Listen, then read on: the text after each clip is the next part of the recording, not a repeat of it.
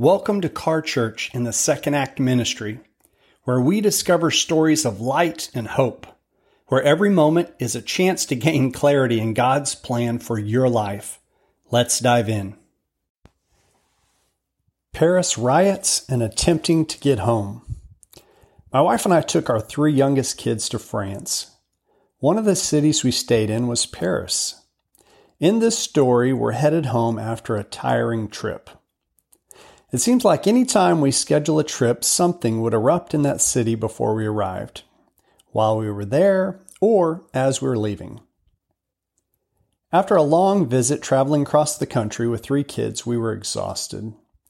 During our trip to Paris, we it had been in a pre-riot mode, uh, quite a bit of tension.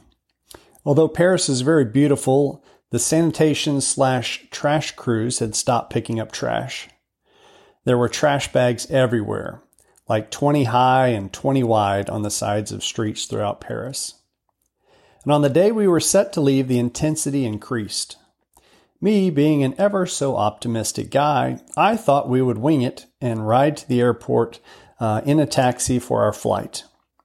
In Paris, they have apps similar to Uber that we have here in the United States. They actually have quite a few. We were about a 30 minute taxi ride from the airport. Bags in hand, kids in tow, we closed the door to our B&B and set out to the airport.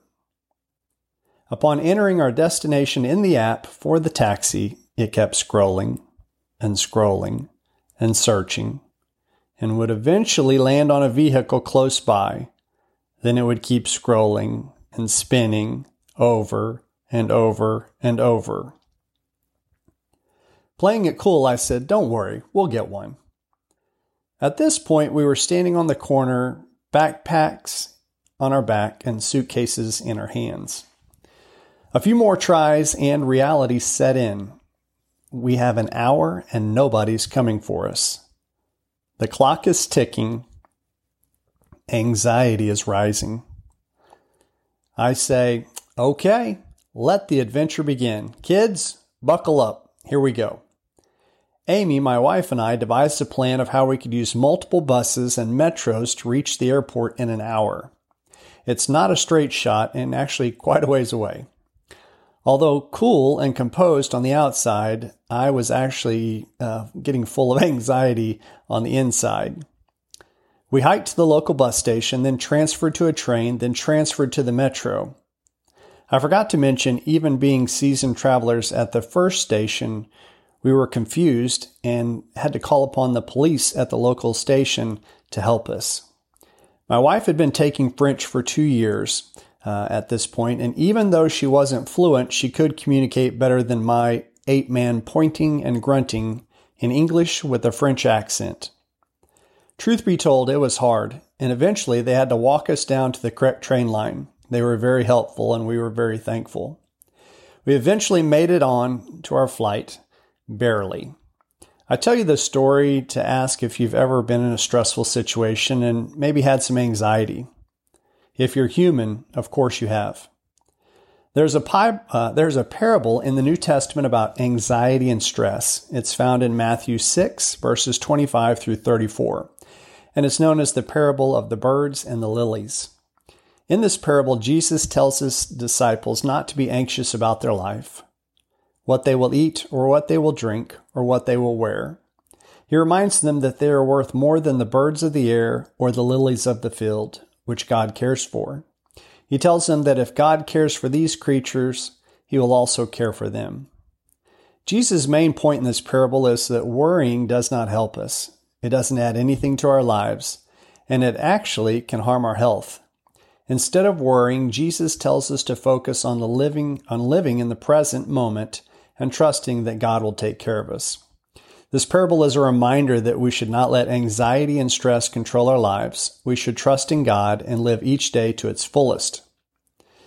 And here's the actual verse in the Bible. Therefore, I tell you, do not be anxious about your life, what you will eat or what you will drink, nor about your body, what you will wear. Is not life more than food, and your body more than clothing? Look at the birds of the air. They neither, neither sow, nor reap, nor store up in barns, and yet your heavenly Father feeds them. Are you not much more valuable than they are? And which of you, by being anxious, can add a single hour to his span of life? And why do you worry about clothing? Consider how the wildflowers grow in the field. They do not labor or spin, yet I tell you, even Solomon in all his glory was not arrayed like one of these. But if God so clothes, clothes the grass of the fields, which today is alive and tomorrow is thrown into the oven, will he not much more clothe you? O you of little faith! Therefore do not be anxious about tomorrow, for tomorrow will worry about itself.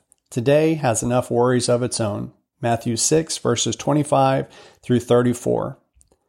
Thanks a lot. I hope you have a great day. And remember, God loves you. God cares for you. God sees you. God hasn't forgotten about you. And God has a plan and an adventure for your life.